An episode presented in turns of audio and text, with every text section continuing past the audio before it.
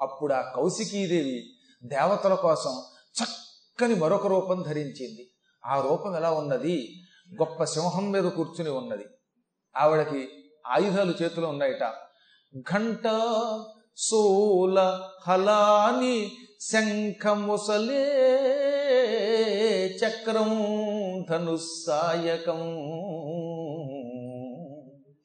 హస్తాబ్జై దధతి ఘనాంత విలసత్ సీతాం సుతుల్య ప్రభాం గౌరీదేహ సముద్భవాం త్రిజగతాం ఆధారభూతాం మహాపూర్వాం అత్ర సరస్వతీం అనుభజే శుంభాది దైత్యార్దినీ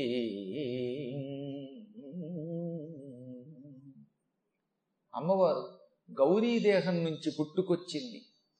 అపూర్వమైన సింహవాహనం మీద కూర్చున్నది.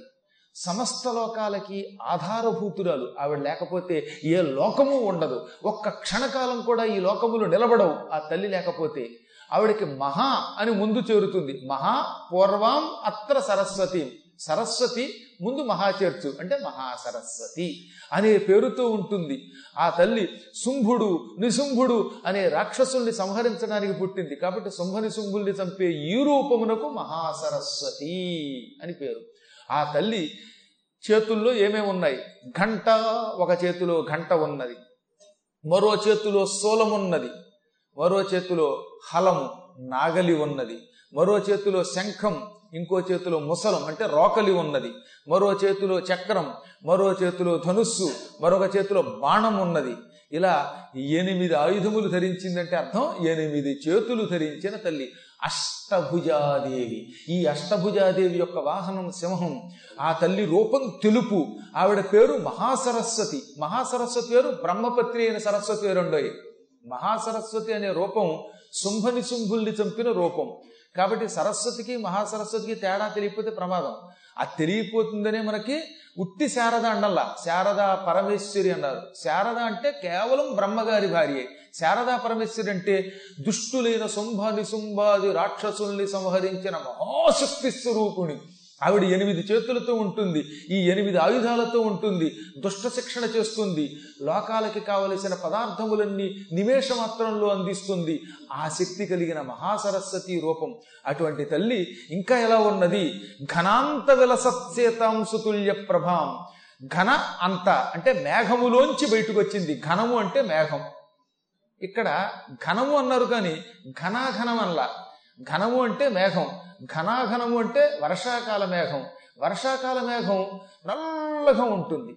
కానీ వీడ వర్షాకాలపు మేఘంలోంచి బయటకు వచ్చింది అంటల్లా. శరత్కాలంలో అంటే ఆశ్వీజ మాసంలో కార్తీక మాసంలో ఆకాశం చూడండి. అప్పుడు మబ్బులు కనబడతాయి. ఆ మబ్బులు ఎలా ఉంటాయి? తెల్లగా ఉంటాయి. ఆ మబ్బుల్ని శారద నేరదములు అంటారు. శరత్కాలం శారద అంటే శరత్కాలము. శరత్కాలం అనగా ఆశ్వయుజము కార్తీకము. శారద అనగా ఆశ్వయుజ కార్తీక మాసములు. ఆ కాలములో నేరద అంటే మేఘము. శరత్కాలపు మేఘములు ఎలా తెల్లగా ఉంటాయో అలాంటి మేఘములు ఆకాశంలో ఉన్నాయి. ఆ మేఘాల్లో నుంచి తెల్లని మబ్బుల్లోంచి బయటకు వచ్చాడు ఒక ఆయన. ఆయన చంద్రుడు. ఆ తెల్లని మబ్బులో నుంచి బయటికి వచ్చిన చంద్రుడి వెన్నెల ఎలా ఉందో అంత తెల్లగా ఉంది ఆవిడ. అందుకని ఇక్కడ చెప్పకుండానే మనకి ఘన అంత విలసత్ సీతాంశు తుల్య ప్రభాం సీతాంశుడు చంద్రుడు. ఆ చంద్రుడు ఎక్కడి నుంచి బయటకు వచ్చాడు? తెల్ల మబ్బుల్లోంచి బయటకు వచ్చాడు. ఆ తెల్లని మబ్బుల్లోంచి బయటకు వచ్చినప్పుడు ఇంకొంచెం మెరుస్తాడు. కాసేపు మబ్బుల్లో ఉన్నాక బయటకు వచ్చిన చంద్రుడి కాంతి బాగుంటుందండి ఎప్పుడైనా అంతే. బాగా నిద్రపోయి ఫ్రెష్గా మొహం కడుక్కొచ్చిన వాడి ముఖంలో ఉత్సాహం ఉంటుంది. అలాగే ఎప్పుడూ కనబడే చంద్రుడి కంటే కాసేపు మబ్బులు ఆవరించిన తర్వాత మబ్బులు చీల్చుకుని బయటకు వచ్చినటువంటి చంద్రుడి యొక్క కాంతి మరింత బాగుంటుంది. అమ్మవారు అటువంటి తెల్లని కాంతితో వెలిగిపోతున్నది. ఆ తల్లి గురించి నమస్కారం చేసుకుంటున్నామని దేవతలు వినయంతో జగన్మాతని ప్రార్థించారు. ఆ జగన్మాత మీద పుష్పవర్షం కురిపించారు. పూలదండలు మెడలో వేశారు. అమ్మవారికి గంధం పూశారు. గంధం అంటే చాలా ఇష్టం. గంధం ఎవరికైనా ఇచ్చామంటే గురువులకి కానీ అమ్మకి కానీ గంధం ఇస్తే పుణ్యం లభిస్తుంది. పుష్పముల వల్ల జ్ఞానాధికారులు లభిస్తాయి. అందుకే దేవతలు ఎప్పుడు పువ్వులు గంధం ఈ రెండు మాత్రం తప్పకిస్తారు అమ్మవారికి. ఈ విధంగా అమ్మని పూజించారు. పూజించి అమ్మ మమ్మల్ని చాలా కాలం తర్వాత అనుగ్రహించటానికి అంటే వెయ్యి ఏళ్ళ తర్వాత ఆవిర్భవించావా? నీ కొరకు నమస్కారం అన్నారు తుష్టుస్తాం సురాదేవీం సహ దివ్యైర్మహర్షిభి జగుర్ గంధర్వపతయో ననృతుశ్చ అప్సరోగణా. వెంటనే దేవతలంతా ఆ భక్తితోటి అమ్మవారి మీద పూలవర్షం కురిపించి అప్సరసల్ని పిలిపించారు నృత్యం చేయించారు. ఒకేసారి అమ్మవారు ప్రత్యక్షం కాగానే రాక్షసుల్ని చంపేతల్లో రక్షించనకుండా ముందు పూజించాలి. ఇంటికి వచ్చినాడికి ఒకేసారి కాకుండా ముందు కొంచెం కొంచెం ఓ పాద పూజ లేకపోతే మెళ్ళలో దండ వేయటం కాస్త గంధం పూయటం ఇవన్నీ అయ్యాక అప్పుడు అన్నం పెట్టాలట. అందుకని ఆ తల్లి యొక్క గుణాలని ఆపదలలో దీనులను రక్షించే తల్లి దేనాధార. అంటే దీనులకు ఆధార స్వరూపిణివైన ఓ దేవి నీకు మంగళహారతి అన్నారు వాళ్ళు. చాలా కాలం క్రితం బహుశా సీనియర్ సముద్రాలు అనుకుంటారు ఓ పాట రాశాడు. అమ్మవారిని మంగళహారతి ఇస్తూ గౌరీదేవిని ధ్యానం చేసే ఒక గొప్ప పాట. ఈ పాటకు మూలం ఎక్కడుందంటే సరిగ్గా దేవీ భాగవతంలో ఉంది. నేను దేవీ భాగవతం చదివిన తర్వాత మొదట్లో పాట విన్నాను. ఎంత బాగా రాశాడో మహానుభుడు భావుడు అనుకున్నాను. అంత మహానుభావులు వాళ్ళు అంత బాగా రాయడానికి గల కారణం పురాణములను బాగా చదవడం. పురాణాలు బాగా ఆపోసన పెడితే మంచి పాటలు రాయగలుగుతాను. జగములా దయనేలే జననీ జగములా దయనేలే జననీ సదాశివుని మనోహరిణి పదములా కొలిచేనే మదిని దేవి జగములా దయనేలే జననీ. మరుని గెలిచిన వానికి మరులు మరుని గెలిచిన వానికి మరులు మరిపే సుందర వదనా. ఆపదలందున ఆదరింపవే ఆపదలందున ఆదరింపవే. లలిత శైలసుత దేవి లలిత శైలసుత దేవి జగముల దయనేలే జననీ. సదాశివుని మనోహరిణి. పదముల కొలిచేనే మదిని దేవి. జగముల దయనేలే జననీ. మరుని గెలిచిన వానికి మరులు మరిపే సుందర వదనా. కైలాసాచల సదన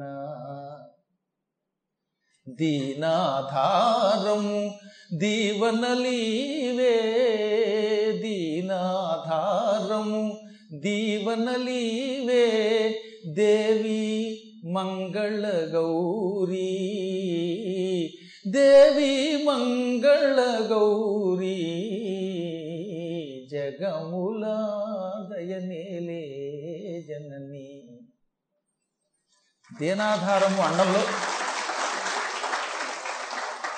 దీనులకి అమ్మ మాత్రమే ఆధారం. అటువంటి నీకు భక్తితో నమస్కారం చేస్తున్నాం.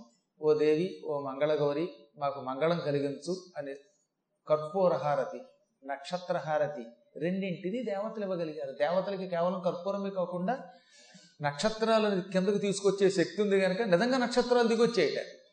మనమైతే నక్షత్రహారతి అనే పేరుతో ఏదో నక్షత్రాల బొమ్మ ఉన్న పాత్రలో పట్టుకొచ్చి అందులో ఇంత నూనె వేసి లేక ఆవు నెయ్యి వేసి ఒత్తి వేసి ఆ ఒత్తిని అలా అలా భక్తితో తిప్పేస్తున్నాం కానీ వాళ్ళు నక్షత్రాలని పీక్కొచ్చి ఆ నక్షత్రాలతో అమ్మవారికి దిష్టి తీశారు హారతి ఇవ్వగలిగారు.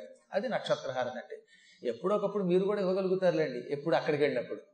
నక్షత్రహారతి ఇవ్వడం అంటే మాట్లా మరి?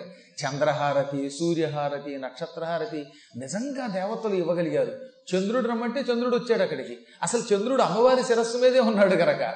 ఇంకా వేరే రావాల్సిన అవసరం కూడా లేకుండా పోయింది. సూర్యుడు ఆవిడ కుడికన్ను ఆయన బయటకు వచ్చి అమ్మవారికి హారతి మళ్ళీ కన్నుగా కూర్చున్నాడు. నక్షత్రములన్నీ చకచక వచ్చాయి. నీరాజనములు పెట్టాయి. ఇవన్నీ సేకరించింది. అలా సేకరించిన అమ్మవారి రూపం ఉందట తతోంబికాం పరం రూపం బిభ్రాణాం సుమనోహరం దదర్శ ఇప్పుడు అమ్మవారి యొక్క రూపం ఉన్నది. పరం రూపం ఇంకంతకంటే ఉత్తమ రూపం ప్రపంచంలో ఎక్కడ ఉండదు. ఈ ప్రపంచములో ఉన్న సౌందర్యమంతా ఒక ముద్ద కింద మారిస్తే ఆ ముద్ద అమ్మవారి కాలి గోటికి కూడా సాటి రావట్లేదట. ఎందుకని? అది అలౌకిక సౌందర్యం. ఇది లౌకిక సౌందర్యం. అందుకే మనందరం ఎంత గింజుకున్నా ప్రపంచంలో ఉన్న అందములన్నీ పట్టుకొచ్చి పోగి చేసి ఆ అందములన్నిటితో ఒక రూపం తయారు చేసినా మళ్ళీ ఆ రూపం అమ్మవారి కాలిగోటికి సరే సాటి రాదు. అందుకే ఆవిడది ఉత్కృష్ట రూపం. అంతకు మించిన సౌందర్యం మరొకటి లేదు. అందుకే ఆవిడ భువన సుందరి విశ్వసుందరి శ్రీ సుందరి అటువంటి సౌందర్య రూపమును చూచి ఆనందంతో పరవశించిపోయారు దేవతలంతా. మనస్సును ఆకట్టుకునే రూపం పవిత్రమైన రూపం. ఆ రూపానికి భక్తి